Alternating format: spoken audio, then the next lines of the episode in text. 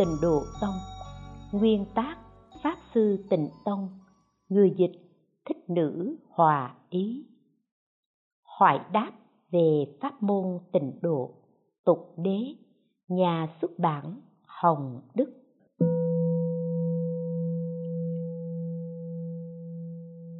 Chương 3 Phật giáo thường thức. Một Nhân quả luân hồi.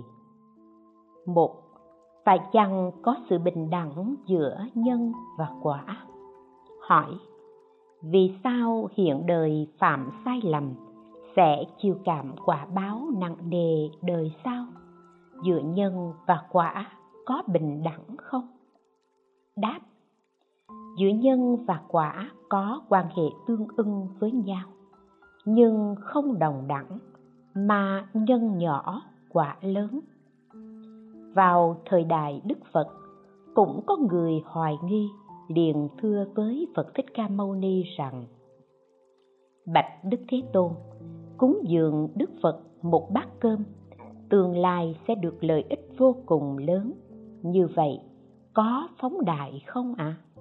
nhân chỉ là một bát cơm nhỏ bé, sao lại có quả báo lớn như thế à đức phật cầm một hạt giống bé xíu nói với ông ta, nếu ông gieo hạt giống đầy xuống đất, thì tương lai nó sẽ trở thành một cội cây lớn. Cây sẽ đơm bông và kết rất nhiều quả, có đúng vậy không? Người này vừa nghe liền hiểu được đạo lý. Vì vậy, có mối liên hệ tương ưng giữa nhân và quả, đó là nhân nhỏ, quả lớn. Hai, có thể sử dụng thần thông để trốn nghiệp báo không? Hỏi, người có túc mạng thông, nếu nhìn thấy tương lai của mình vào một ngày nào đó sẽ bị tai nạn giao thông, thế là ngày đó ông ta liền trốn ở trong nhà không ra khỏi cửa. Như vậy có tránh được tai nạn giao thông không? Đáp trốn không được. Vì sao? Thần thông không thắng nổi nghiệp lực. Đó là nghiệp lực của bạn. Nghiệp lực lôi kéo thì chẳng trốn được. Trong kinh phật có một thí dụ. Có một nhóm tiên nhân tu ngũ thông. Các tiên nhân tu thành công rồi. Họ nhìn thấy rất rõ ràng tương lai của bản thân biết rằng ngày nào đó quỷ vô thường đến bắt họ đi. Phải làm sao? Trốn đâu bây giờ? Có người bay lên trời, có người trốn dưới đáy biển, có người trốn trong ngọn núi đá lớn. Nhưng tất cả họ đều bị vô thường tóm gọn, bởi vì nghiệp lực đến rồi thì phải nhận lấy. Nghiệp lực tựa như bóng, theo hình không bỏ được bạn đi đến đâu thì nó đi theo đến đó. Do đó có câu nói, muôn thứ trên đời chẳng giữ được, chỉ có mang nghiệp theo bên mình. Ba, người tiết lộ thiên cơ để can thiệp thì có thay đổi quỹ đạo vốn có của sự vật không? Hỏi, người xưa thường nói, thiên cơ bất khả lộ nếu như dự báo được tương lai, thì phải chăng sẽ làm thay đổi quỹ đạo vốn có của sự vật? Đáp, có câu, lưới trời lồng lộng, tuy cưa mà khó thoát. Thiên cơ vốn là điều không thể tiết lộ, bởi vì đó là việc cơ mật của trời, không giống như bí mật của con người. Báo mật không tốt là liền bị lộ tẩy. Thật ra, cũng không có cái gọi là thiên cơ. Vì con người có tư tâm, tư dục, do đó muốn giấu giếm. Còn trời thì có điều gì để giấu đâu? Đạo lớn đơn giản, thiên đạo đều thể hiện rõ ràng ra ngoài, không có gì phải che giấu cả chỉ là có trí tuệ để giải thích nó không mà thôi. Gọi là thiên cơ bất khả lộ, không phải vấn đề của trời mà vấn đề của con người. Có người không tu dưỡng, không biết kiềm chế, thể hiện hiện tượng kỳ lạ, quái lạ lẫm để mê hoặc chúng sanh. Tương lai bạn thế nào? Có việc thế này thế kia tựa như bản thân biết việc cơ mật của trời vậy. Ông trời vốn chẳng có gì cơ mật cả. Bạn biết cũng là như thế. Biết rồi thì thế nào? Nếu nói ra thì chứng tỏ người này thiếu sự tu dưỡng, muốn mê hoặc chúng sanh. Bản thân họ sẽ thu hút sự quấy nhiễu của ma quỷ.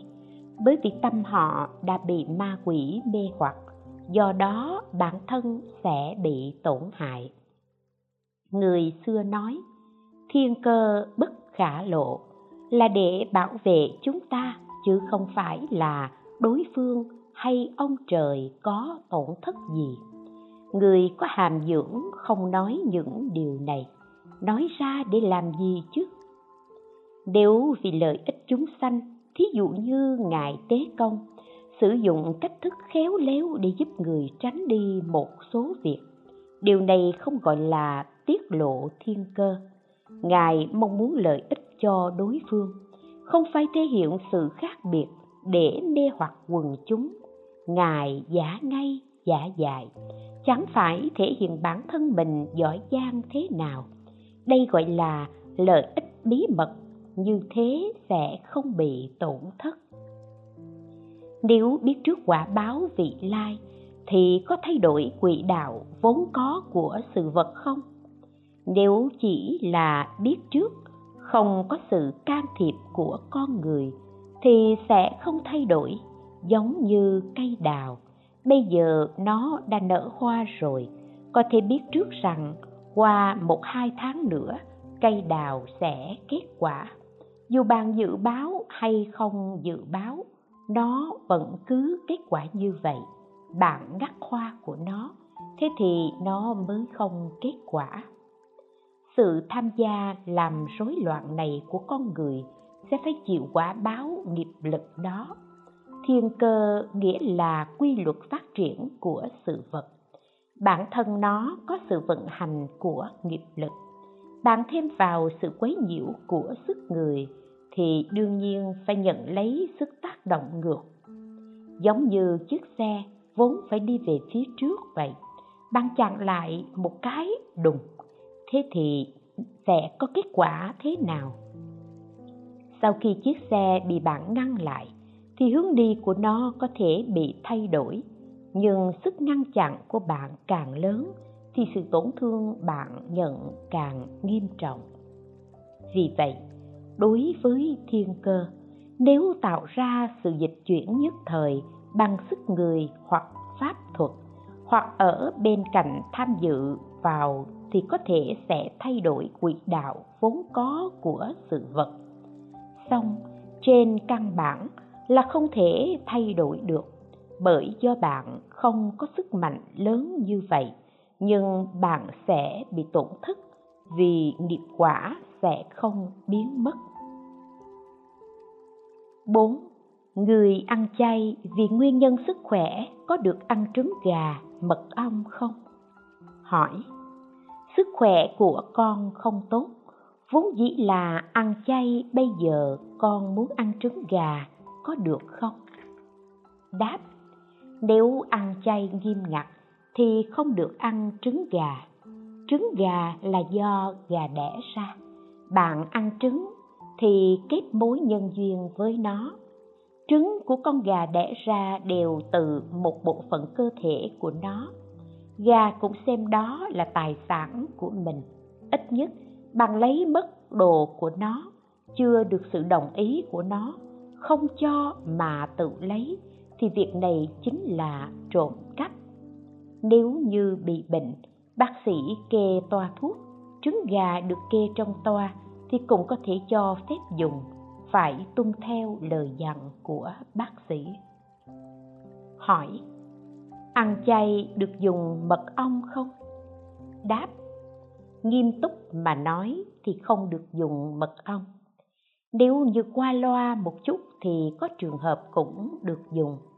Bản chất việc ăn mật ong có khác biệt nhất định với sát sanh thế nhưng cũng phạm tội trộm.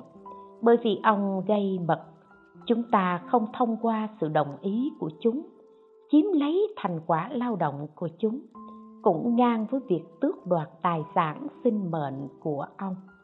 Vì vậy, bản thân của mật ong đó không thanh tịnh. Nếu như bạn bị bệnh, bác sĩ kê đơn thuốc cần có mật ong thì lại là một vấn đề khác.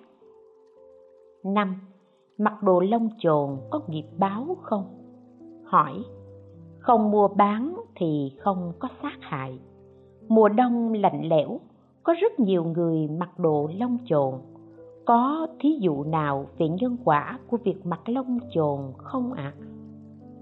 đáp, vị liên hữu này rất từ bi. Chắc hẳn bạn không mong muốn người khác mặc đồ lông chồn nhu cầu tiêu dùng sẽ kích thích sản xuất do bạn mua đồ lông chồn, nên người ta mới giết hại những động vật này để kiếm tiền.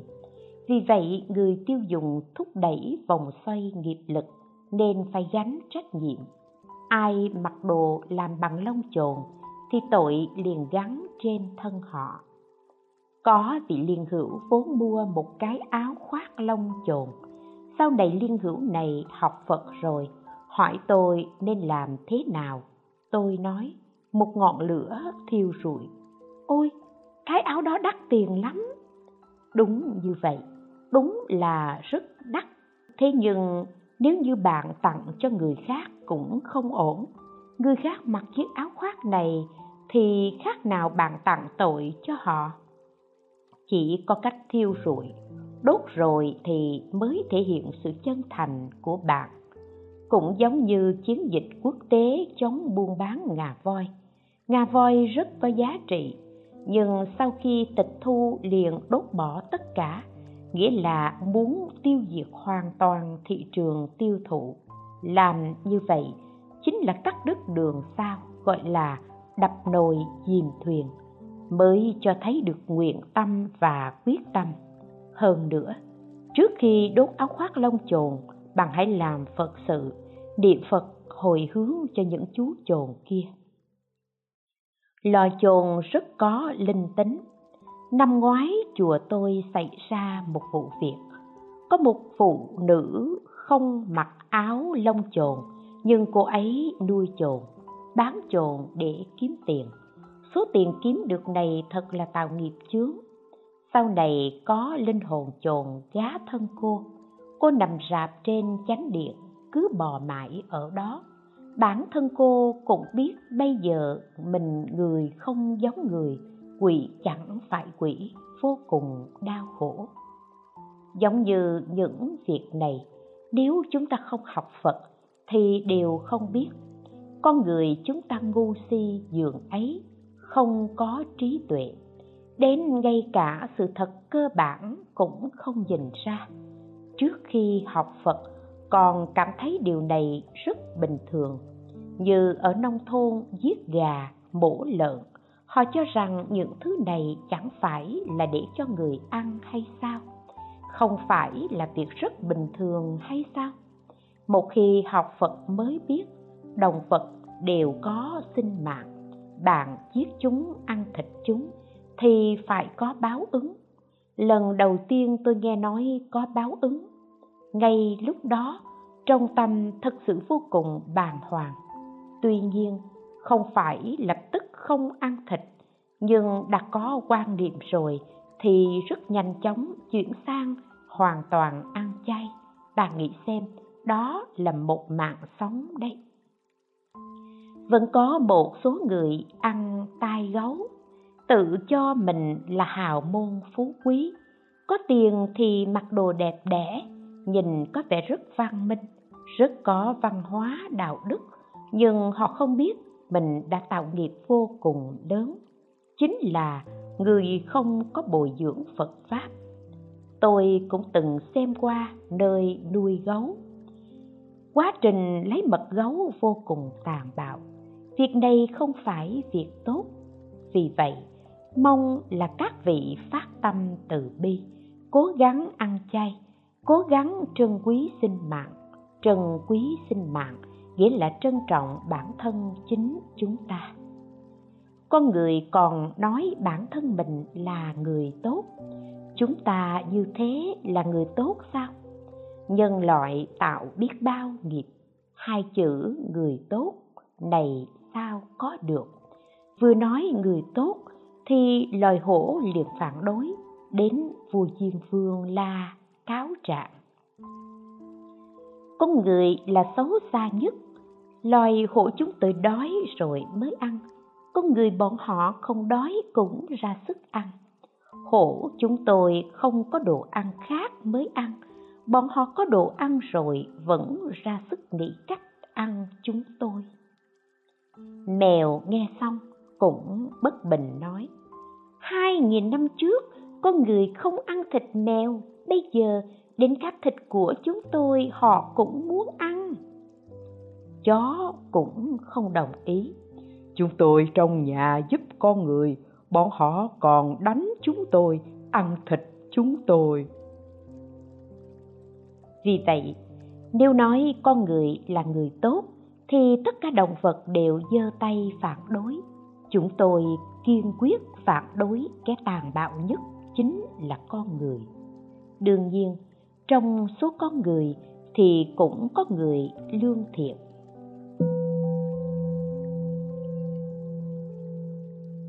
Sáu, con người thật sự có vận mệnh sao?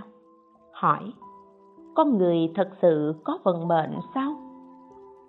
Đáp, con người có vận mệnh của con người nhìn trên phương diện phật pháp thì vận mệnh cũng không phải thứ gì thần bí cả. Nó được quyết định bởi tâm niệm của chúng ta. Nguyên lý của vận mệnh là nghiệp lực sinh ra từ tâm niệm. Tuy nói các nghiệp lực thân, khẩu, ý, nhưng chủ yếu là ý nghiệp, tức là nghiệp tạo ra bởi sự tác động của tâm ý thức tâm niệm thúc giục hành động để tạo nghiệp. Nghiệp này có một loại sức mạnh. Sức mạnh này hình thành nên vận mệnh. Với một số người có cuộc đời từng trải, họ đều sẽ mơ hồ cảm nhận được có vận mệnh.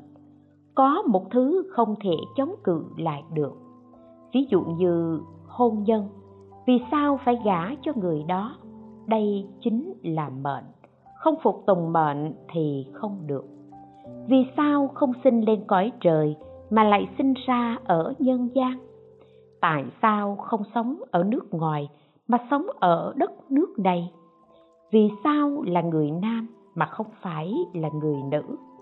Sao lại là phụ nữ mà không phải đàn ông? Vì sao lớn lên ở nhà họ trương chứ không phải ở nhà họ lý? Vì sao sinh ra lại nghèo khó hoặc giàu sang. Tất cả những việc này một miếng ăn, miếng uống chẳng gì là không định sẵn, chắc chắn là có duyên phận. Nói đến đây, tôi nghĩ đến một câu chuyện. Câu chuyện này có chút thần kỳ, khiến người khác hơi không dám tin tưởng. Có vài thư sinh đi thi họ đến ở trong quán trọ nơi kinh thành. Sau đó các thư sinh ngồi nói chuyện, ai đậu, ai rớt. Có người nói, ôi, tất cả đều là số mệnh định sẵn. Có người không tin. Nghe nói trên phố có một ông lão xem bói rất chuẩn xác.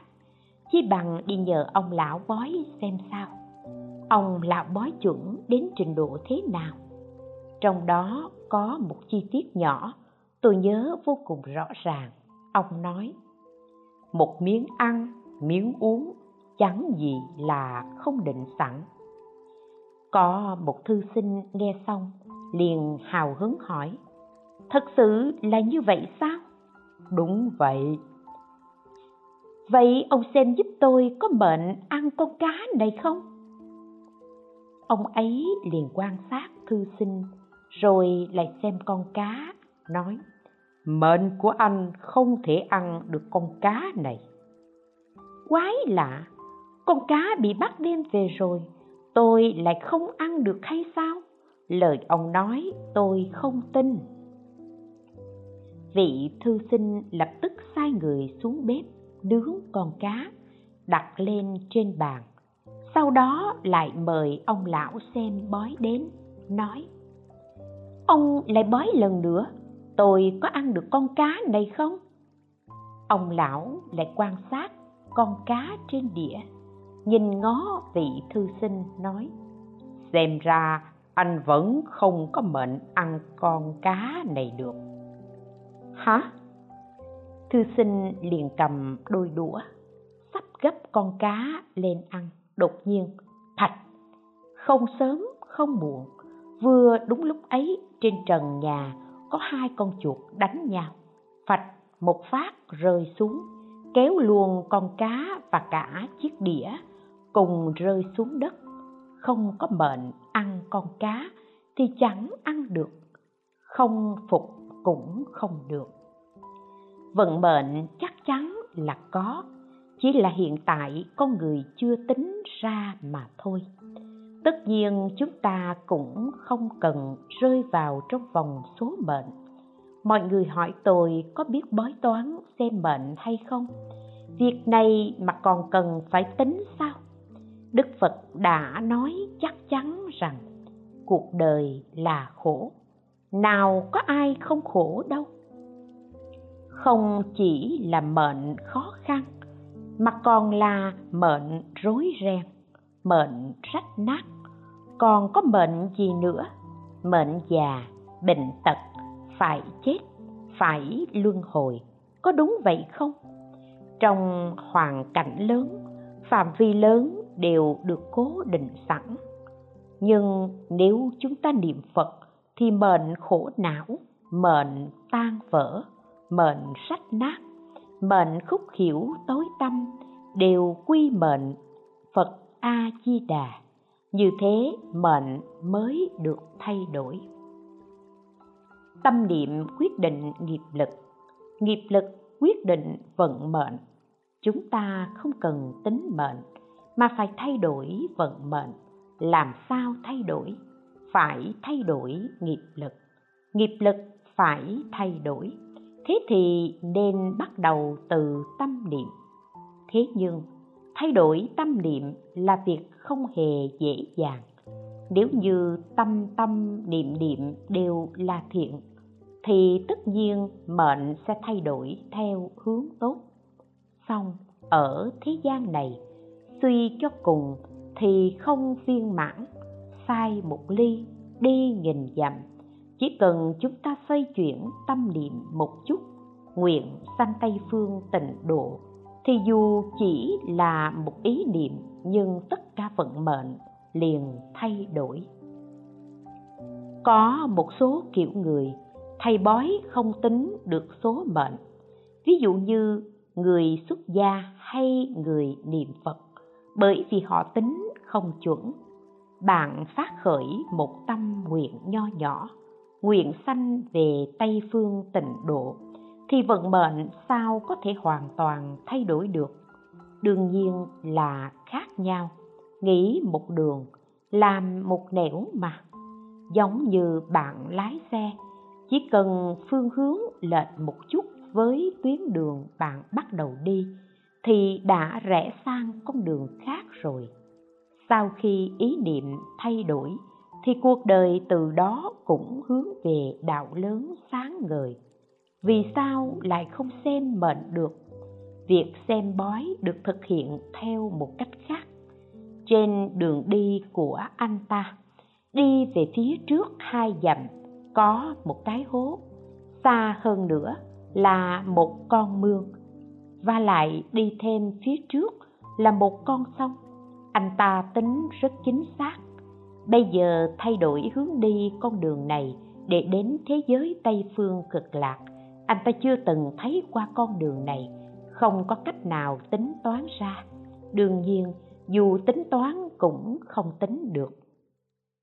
Vì vậy, chỉ cần phát tâm chân thật, nguyện sanh thế giới tây phương cực lạc, từ hôm nay trở đi, vận mệnh của bạn liền thay đổi.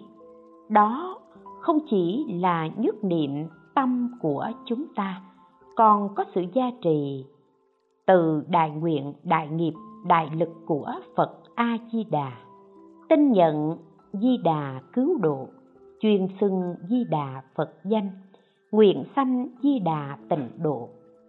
Sau khi niệm này xoay chuyển, thì cảm thông đại nguyện, đại nghiệp, đại lực của phật a di đà phật lực của phật a di đà giúp vận mệnh, nghiệp lực tối tâm, uất ức, hư ngụy điền đảo, xấu xa, luân hồi, lưu chuyển trong đời đời kiếp kiếp của chúng ta, thay đổi hoàn toàn. Người không có trí tuệ thì không tin vào phật lực. Thí dụ trong các đoàn tàu cao tốc, đường sắt cao tốc hiện nay, bạn có dám dùng sức mình để đâm vào đầu tàu không? Như thế thì cái mạng nhỏ của bạn còn không?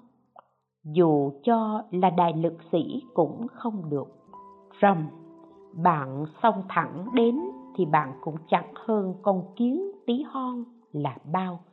Đại nguyện, đại nghiệp, đại lực của phật a di đà mạnh hơn gấp nhiều lần đầu tàu cao tốc kia.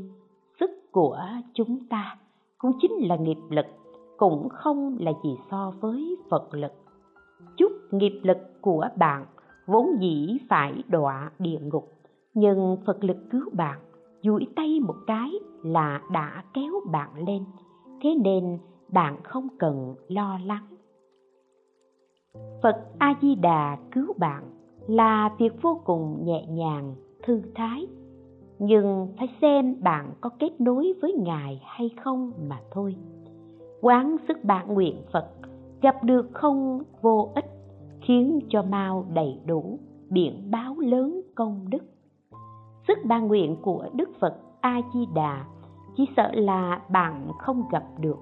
Gặp được rồi thì ai ai cũng vạn sanh thế giới cực lạc. Chỉ cần gặp được thì lời bạn nói cũng không còn giá trị. Chúng ta chỉ nghe lời đức phật, thế nhưng nếu không gặp được bản nguyện phật, thế thì rất tiếc. Lời bạn nói thật ra cũng chính là vua chim la nói. Vì sao gọi là gặp được? Giống như mới nói qua, chúng ta tông vào đầu tàu cao tốc, chỉ cần va chạm là mất mạng. Phật a di đà nói với bạn, con tông vào nó thì liền mất mạng, đó mất mạng liền được mệnh tốt. Không phải sao? Cái mang quen này có ý nghĩa giá trị gì đâu? Đổi thành vô lượng thọ thì tốt biết bao. Mệnh ở thế giới này đều là mệnh tan vỡ, xấu xa. Vì vậy chúng ta phải quy mạng phật a di đà nam mô a di đà phật. Nam mô nghĩa là quy mạng bạn quy mạng với phật a di đà thì phật a di đà gánh món nợ thay bạn, đổi cho bạn một mạng tốt hơn. Nhất định phải quy mạng. Quy mạng nghĩa là dân hiến mạng sống. Pháp môn cứu độ này của phật a di đà không mơ hồ với bạn. Thông thường người niệm phật chúng ta có chút mơ hồ nâng niu cái mạng nhỏ của mình trong bàn tay. Mạng nhỏ giao cho phật a di đà rồi. Phật a di đà nói, con quy mạng ta. Quy mạng thì ta liền cứu được con. Di đà vốn cứu được chúng ta. Bạn không quy mạng thì làm sao mà cứu? Tựa như bác sĩ, bây giờ bạn phải chết. Tôi có viên thuốc thần kỳ cứu được bạn nhưng bạn không để tôi cứu, thì tôi còn cách nào khác? Phải tin tưởng nương tựa tôi. Tôi đến cứu bạn. Bạn có để tôi cứu không? Ôi, tôi phải chết rồi. Ai cũng không cứu nổi. Người điếc không sợ súng. Bác sĩ cứ làm theo cách của bác sĩ đi. Chúng ta cần phải có quyết tâm như thế để giao cho phật a di đà con đã là ngựa chết rồi. Dù sao, đường đòa địa ngục đã định sẵn.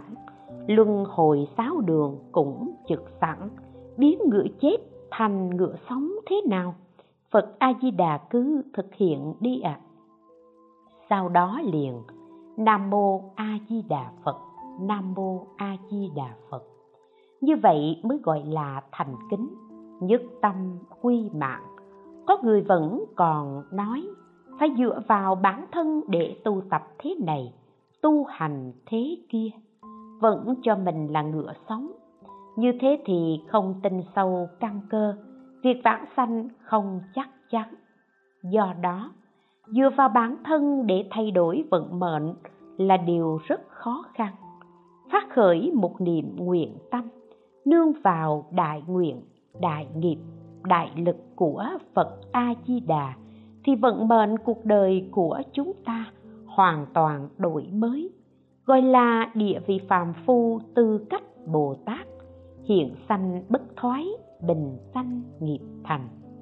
Người niệm phật ở thế giới ta bà được phật thích ca mâu ni khen ngợi là hoa phân đà lợi trong loài người.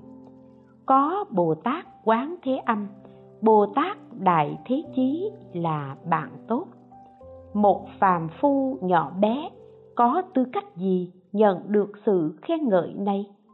Bản thân không dám tin. Dựa vào tư cách gì mà dám nhận sự xưng tán đó? Bởi vì mệnh thay đổi. Phật a di đà khiến cho oan gia trái chủ, quyến thuộc của bạn trong vô lượng kiếp tất cả nghiệp lực đều hoàn toàn thay đổi. Bạn mới được gọi là hoa phân đà lợi trong loài người. Mệnh không đổi thì sao được như thế? Pháp môn tịnh độ của phật a di đà thật sự cho chúng ta vui mừng. Phật a di đà lại được mệnh danh là hoan hỷ quan phật. Nếu có người niệm phật mà niệm không có chút hoan hỷ nào, thì sao gọi là hoan hỷ quan phật được lẽ nào những lời ngài nói đều là giả dối hay sao đó là bởi vì họ niệm phật mà chẳng niệm đến trong tâm không quy mạng 7. Tôi đến từ đâu? Hỏi Con vẫn luôn thắc mắc Rốt cuộc con đến từ đâu? Trong kinh Đức Phật nói, có người từ cõi trời quan âm đến. Một niệm vô minh mà từ không thành có. Sau khi kiếp hoại lại sanh đến cõi trời quan âm, thành phật là điểm cuối. Vậy ban đầu thì thế nào? Đáp, đây là vấn đề lớn nếu chúng ta hiểu được bản thân mình đến từ đâu, đi về chốn nào, vậy thì đã thành phật rồi. Trong kinh, đức phật nói con người từ cõi trời quan âm đến, một niệm vô minh mà từ không thành có. Đó là hai khái niệm khác nhau. Một niệm vô minh mà từ không thành có, mang tính căn bản. Từ cõi trời quan âm đến vậy chúng sanh cõi trời quan âm lại đến từ đâu? Tiếp tục truy hỏi đến cùng thì vẫn quay về một niệm vô minh. Thế nhưng chúng ta không cách nào phá vỡ một niệm vô minh. Bản thân chúng ta hoàn toàn bị chôn vùi trong vô minh. Chỉ có kính cẩn tin theo lời dạy của đức phật, thành phật rồi thì mới hoàn toàn hiểu được rốt cuộc tôi đến từ đâu đợi khi bạn thành phật thì phát hiện ra không có cái gì đến hay không đến. Ngay đó liền như vậy. Nói tới nói lui đều là vọng niệm phân biệt của phàm phu mà thôi. Tựa như biển lớn. Biển lớn vốn là một mảng sóng biếc gió vừa nổi lên, nước biển sao động thì có gợn sóng, bọt biển.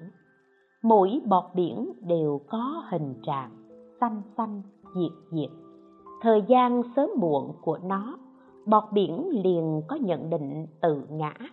Bọt biển tôi đến từ đâu? Tôi là cái gì? Vừa sinh ra lại liền tan biến. Thật ra bọt biển tan rồi thì lại hóa thành nước. Nó là một thể với biển lớn. Đó là một ví dụ. Biển lớn đại diện cho sinh mạng, phật tánh của chúng ta. Bọt biển thể hiện sắc thân vô thường của chúng ta, còn cho thấy sự bám víu tự ngã vô minh chấp trước, cho rằng đó là tôi, nó là hư vọng, không có nguyên nhân, không có nguồn gốc. Một niệm vọng động thì cho rằng có tôi, giống như bọt biển kia ôi, đây là tôi. Tôi phải bảo vệ tôi. Gió không được thổi. Mày mà thổi tới thì tao vỡ tan mất. Thậm chí nó cảm thấy sóng kia, khi cao khi thấp, khi nổi khi lặng, tựa như không ngừng bấp bênh sao động.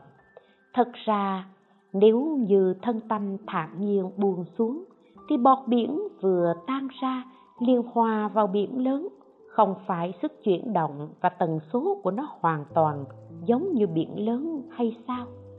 Nhưng chúng ta không làm được. Chúng ta sợ chết. Thân thể vừa chết đi thì đã vội vã đi đầu thai. Lại kết thúc một đời bọt biển mới.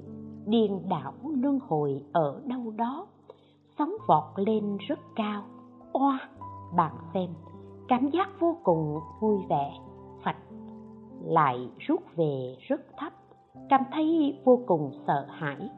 Vì thế, cuộc đời cũng tựa như vậy. Trong cơn thủy triều nghiệp lực, chúng ta lúc trồi lên, lúc chìm xuống sanh sanh tự tử, huyễn sanh huyễn diệt. Chữ huyễn này rất phù hợp để hình dung đặc điểm của nó vốn dĩ không tồn tại mà vọng tưởng cho rằng tồn tại. Đây là điều đáng thương của chúng sanh. Thành phật thì hoàn toàn trở thành một thể với nước của biển lớn. Biết được trên biển có bao nhiêu bọt biển. Nói nhiều, nói ít thì cũng không có ý nghĩa gì lớn lao. Cho dù trí tuệ của đức phật có thể biết được mặt biển có bao nhiêu bọt biển nhưng ngài cũng sẽ không nói, bởi vì chúng ta đều là hư huyễn. Vừa nói xong, có bao nhiêu thì tiếp đó bọt biển đã tan rồi. Vì vậy chúng ta nói có bao nhiêu người, bao nhiêu chúng sanh, sau khi thành phật thì không phải là việc chúng ta cần để tâm nữa.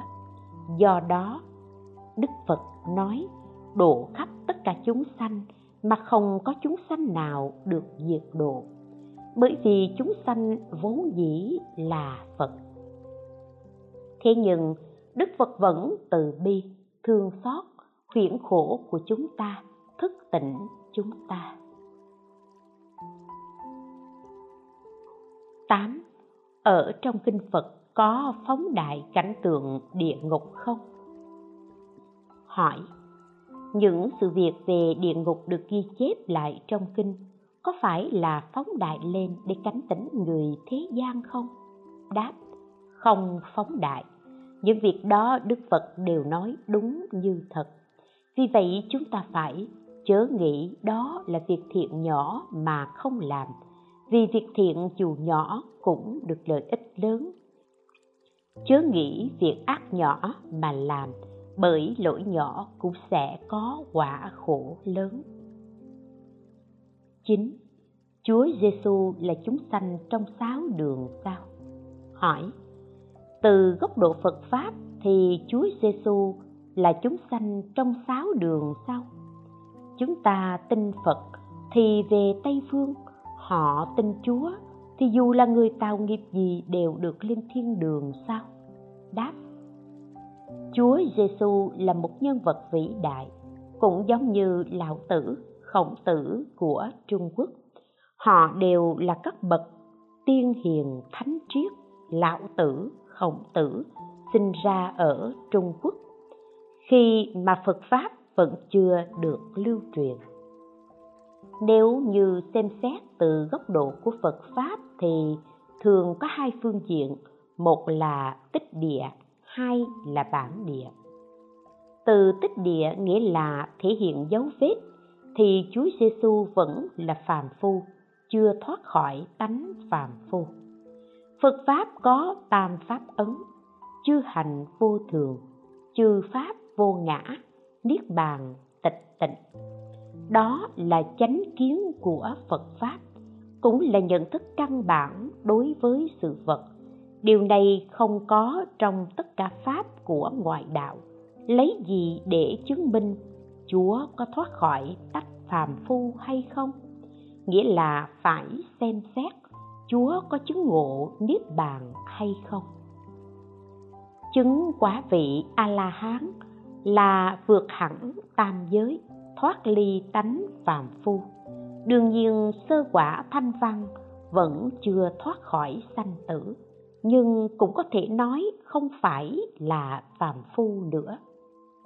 Chúa Giêsu là một nhân vật rất vĩ đại, thế nhưng khi lâm chung Chúa bị đóng đinh trên thập giá. Thật ra trong tâm vẫn rất đau khổ, không như bậc thánh A-la-hán. Đối với các ngài, mọi việc đều tự nhiên, tự tại. Bất kể là phải nhận nghiệp báo thế nào, cho dù là bị đá đè chết, các ngài đã không còn đời sau. Sanh tử tự tại, bản thân đã tạo nghiệp này nên hoàn toàn tự tại. Còn khi chúa bị đóng đinh trên thập giá, trong lòng vô cùng thống khổ, thậm chí rất kinh sợ, nói rằng, thượng đế ơi, ly rượu đắng này, tay nâng lên một ly rượu, con có thể không uống không?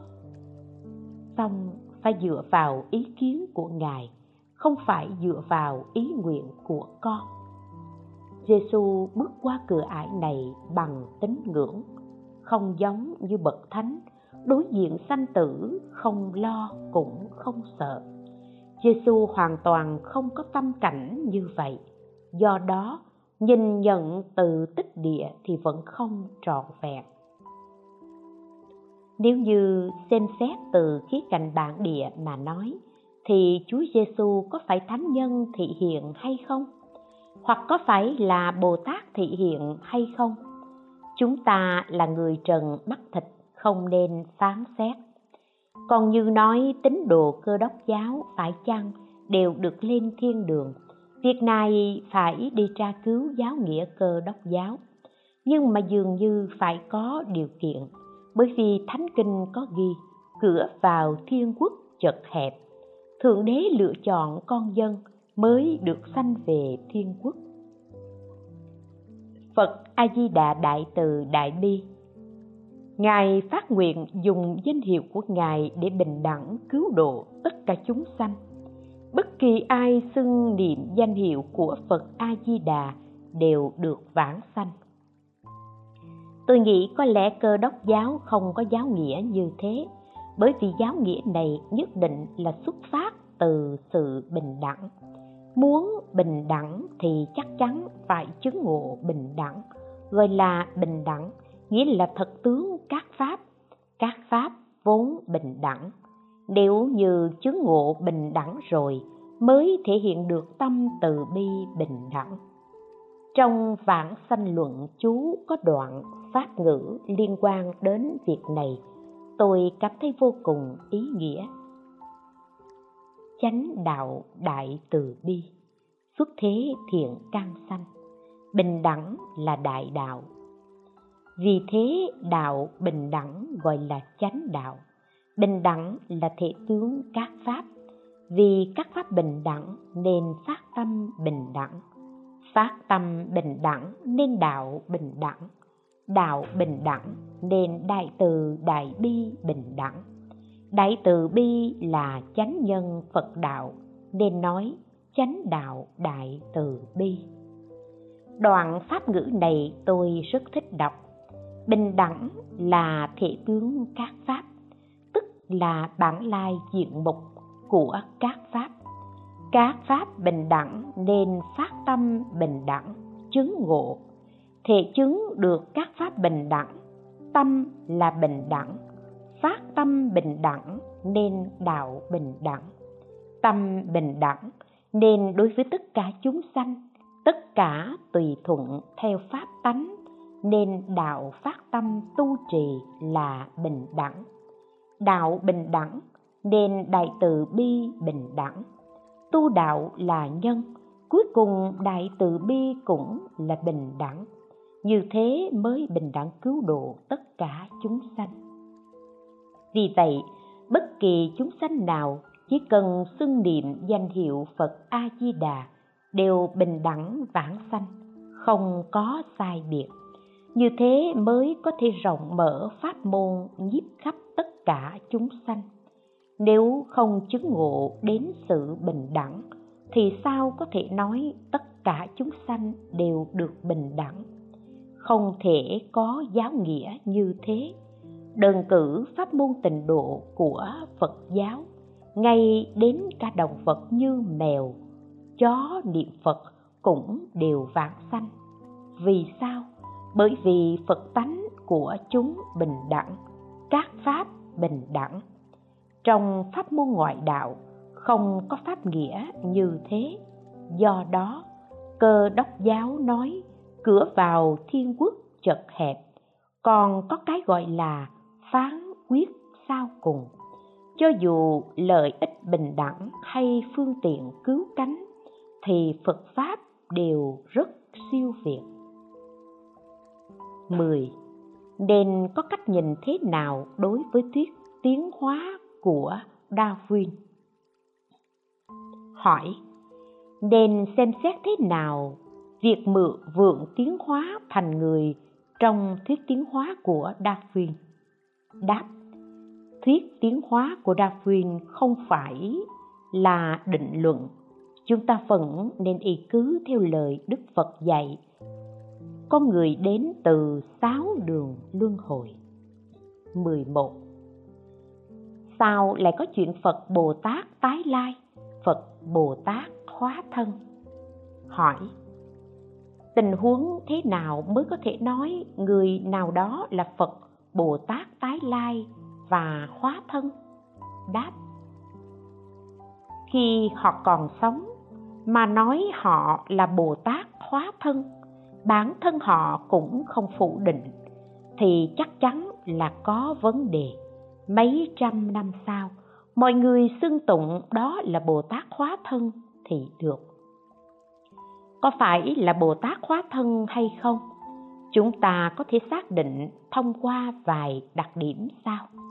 Thứ nhất, tất cả ngôn luận của họ đều phù hợp với tam pháp ấn, đại thừa nhất pháp ấn của Phật giáo, thật tướng trùng đạo. Nếu không phù hợp với căn bản Phật giáo thì đương nhiên đó là ngoại đạo. Đây là pháp phải phù hợp. Thứ hai, phải có chứng lượng sâu sắc, giống như đại sư thiện đạo được tôn xưng là hóa thân di đà. Niệm phật một câu thì liền phóng ra một luồng ánh sáng. Khi còn sống thì chứng niệm phật tam muội.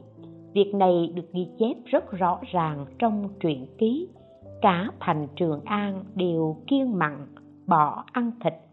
Chỉ tay một cái thì liền hiện cảnh tây phương tịnh độ để hóa độ kẻ, đồ tể. Cùng biện luận pháp nghĩa với thượng sư kim cang, từ phật phóng ánh sáng khắp chánh điện để chứng minh. Những việc như thế đều chứng tỏ sức chứng ngộ của đại sư. Thứ ba, đức hạnh cao siêu. Không phải hiện ra điều khác lạ để mê hoặc chúng sanh, mà là hóa độ chúng sanh bằng đức hạnh. Thứ tư, trên phương diện giáo đức cần phải có sự thể hiện đặc thù. Đại sư thiền đạo thành lập giáo môn tịnh độ.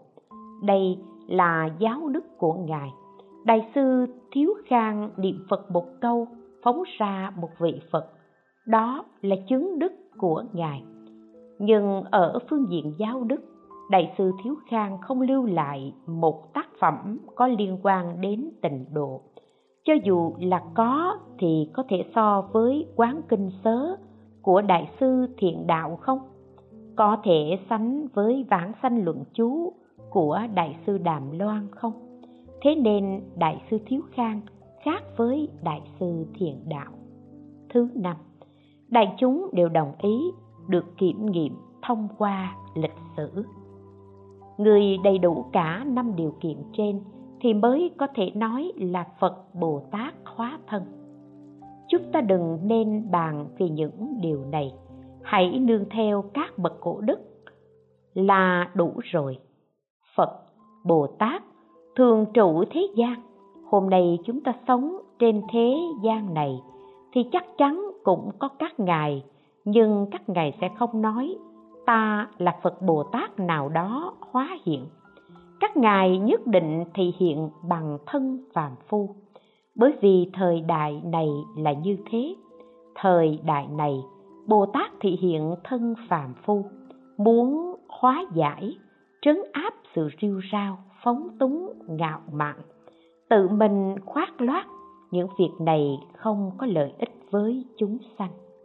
Thì hiện thân phàm phu, ngược lại khiến cho chúng ta được lợi ích. Phật bồ tát thị hiện thân tướng để lợi ích chúng sanh. Chỉ có phàm phu mới vội vàng thể hiện tự ngã. Còn phật bồ tát thì nghĩ nên làm lợi ích chúng sanh thế nào thì làm thế đó. Vì vậy, nếu hiện tại có người nói phật nào đó tái thế bồ tát nào đó hóa thân, thì tốt nhất là hãy tránh xa.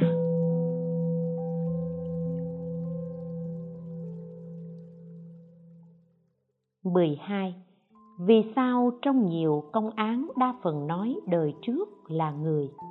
Hỏi Phật giáo nói được thân người rất khó, như rùa mù vớ được bọng cây, đường vuông gốc trên núi cao, lại nói được thân người như đất dính móng tay, mất thân người như đất khắp đại địa. Vì sao trong nhà Phật có rất nhiều câu chuyện cho đến thuật thôi miên thời hiện đại, đều nói đời trước của ai đó là người thế nào. Những ví dụ như thế cũng không ít, làm sao giải thích thân người khó được? Đáp, gặp vấn đề này, trước tiên phải phán đoán dựa trên tiêu chuẩn là thánh ngôn lượng của đức phật. Tuy nhiên, tựa hồ như có không ít ví dụ về ký ức đời trước nhưng nó vẫn còn là con số rất ít so với số lượng nhân loại. Ngoài ra, rốt cuộc một người có bao nhiêu lần được đầu thai làm người? Cho nên nói đời trước nghĩa là trước đó một đời. Còn có kiếp nào nữa đều không nhất định. Muốn sanh làm người, nếu dựa vào tự lực tu hành thì chắc chắn là vô cùng khó. Nhưng nếu kết duyên với phật pháp nhờ sức phước đức nguyện lực của đức phật thì không còn khó khăn nữa. Trong kinh địa tạng nói, khi người lâm chung nghe được bất kỳ danh hiệu của một đức phật hay danh hiệu của một vị bồ tát nào, thì bồ tát địa tạng dùng nguyện lực hộ trì, tuyệt đối không để họ rơi vào ba đường ác. Không rơi vào ba đường ác thì ít nhất cũng được sanh làm người. Lại nữa Nguyện thứ 20 trong kinh vô lượng thọ, Phật A Di Đà nói rằng, nếu nghe danh hiệu tôi, buộc niệm cõi nước tôi, kết thượng duyên với tôi, đời đời kiếp kiếp tôi đều sẽ đi theo chẳng bỏ. Phật A Di Đà sẽ đến tìm chúng sanh đó, gia hộ họ, bằng phước đức, giúp thiện căn Phật pháp của họ không ngừng thành thục, tăng trưởng. Như thế nếu đời sau không vãng sanh về tịnh độ thì vẫn có thể được sanh làm người do đó khó hay không khó là nói trên khía cạnh nhân duyên tương đối 13.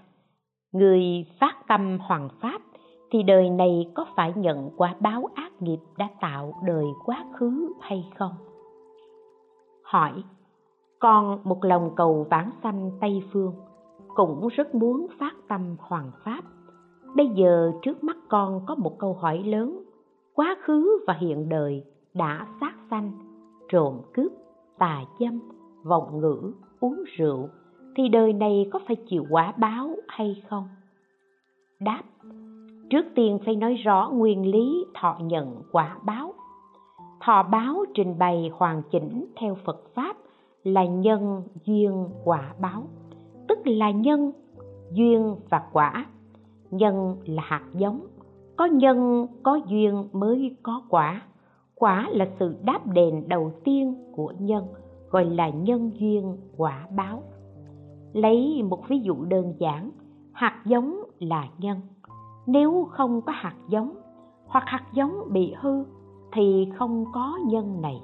Đất, nước, không khí, ánh sáng, khí hậu, vân vân đều là duyên. Hạt giống gặp được những duyên này thì nó liền nảy mầm ra hoa, kết quả. Như thế mới xuất hiện quả. Nếu hạt giống không gặp được những duyên này thì dù có nhân, nó vẫn có thể kết quả hay không? Không thể. Dù cho duyên đầy đủ, thế nhưng nếu như hạt giống bị hư thối rồi thì nó có kết quả không? Cũng không thể. Do đó, nhất định phải có nhân duyên hòa hợp thì quả hồi báo cho nhân duyên này mới xuất hiện. Hiện tại chúng ta niệm phật, quá khứ đã tạo nghiệp sát sanh, trộm cướp, tà dâm, vọng ngữ, uống rượu. Sau khi tạo nghiệp rồi thì hạt giống nghiệp lực được gieo ở đó. Nghiệp này sẽ phải nhận quả báo hay không? Khi duyên chín mùi thì phải nhận quả báo. Đối với niệm phật thì vấn đề thọ báo được trình bày qua ba điểm sau. Thứ nhất, diệt tội tăng phước. Diệt tội là diệt trừ nhân gây tội, lợi ích công đức sáu chữ danh hiệu nam mô a di đà phật, không thể nghĩ bàn, trừ bỏ được hạt giống tánh nghiệp của chúng ta nếu không niệm phật, thì nhân gây tội nhất định phải chịu quả báo. Chỉ là nó đến sớm hay muộn mà thôi. Bây giờ niệm phật rồi, thì danh hiệu là pháp thật tướng, trừ nghiệp tội hư huyễn. Như nếu không gặp được pháp thật tướng, thì hạt giống nghiệp tội không sanh, không diệt. Một khi duyên đến, thì phải nhận quả báo hiện tại danh hiệu quang minh của phật a di đà tiêu trừ tánh tội của nó. Như thế chúng ta không cần phải chịu quả báo nữa. Giống như vi khuẩn mà gặp ánh sáng mặt trời thì liền tiêu độc đêm đen gặp được ánh sáng thì không còn tối tăm. Vì vậy, một câu niệm phật diệt trừ tội nặng trong 80 ức kiếp sanh tử, diệt như thế nào? Pháp, thật tướng danh hiệu ánh sáng của di đà, phá trừ nghiệp tội hư vọng của chúng sanh. Do đó diệt tội, như thế thì không thọ quả báo nữa. Thứ hai, duyên mạnh mẽ, ngăn cản. Đại nguyện, đại nghiệp, đại lực phật a di đà làm tăng thượng duyên. Sức mạnh của tăng thượng duyên vô cùng lớn. Chỉ cần còn sống trên thế gian thì chúng ta đều sẽ tạo nghiệp. Có người vì mưu sinh, phải đến những nơi ăn uống linh đình. Quá khứ họ đã gieo những chủng tử nghiệp như sát sanh trộm cướp, tà dâm, vọng ngữ, uống rượu. Đến những nơi quán rượu, ăn uống linh đình đó, hoặc là bạn gặp rắc rối ngay đó hoặc là xích mích, bệnh lậu, hoặc là cao huyết áp, bệnh não bạn vẫn cho rằng đó là những bệnh đơn giản, bình thường trong y học. Nhưng thật ra, nó là biểu hiện của nhân duyên quả báo. Đó là trường hợp người không niệm phật. Nếu người niệm phật, thì cho dù ở trong hoàn cảnh đó, bạn vẫn có thể âm thầm niệm phật trong tâm. Vốn dĩ có những oan gia đến tìm bạn, hoặc là nghiệp lực trong quá khứ xuất hiện bây giờ nhờ duyên mạnh mẽ của câu danh hiệu, sức mạnh đầy đủ ngăn cản ác duyên khác, khiến bạn không phải chịu quả báo này. Đây gọi là duyên mạnh mẽ ngăn cản. Giống như một cội cây lớn, những cây cỏ nhỏ dưới gốc cây không cao lớn được, bởi vì chúng bị ngăn cản, nước hay ánh nắng đều không đủ, nên nó không phát triển được vì vậy, duyên mạnh mẽ, niệm phật ngăn cản những duyên không tốt, duyên ác, giúp bạn không đến nỗi phải chịu quả báo. Thứ ba, báo nặng, thọ nhẹ. Dù niệm phật diệt tội, niệm phật là duyên mạnh mẽ, ngăn cản. Nhưng chúng ta vẫn đang sống trên thế gian này. Trước khi vãng sanh tịnh độ thực ra nội tâm chúng ta có một nguồn gốc nghiệp tội. Chính là ba độc tham sân si. Hệ trong tâm có chủng tự ác, tập khí ác, cội nguồn ác. Tựa như vết thương bị lỡ lét không ngừng có máu dơ chảy ra. Dù lau sạch nó thế nào thì nó vẫn rỉ chảy. Chúng ta vẫn chưa đến tịnh độ. Có những nhân này thì tất nhiên có những duyên trải qua bao kiếp.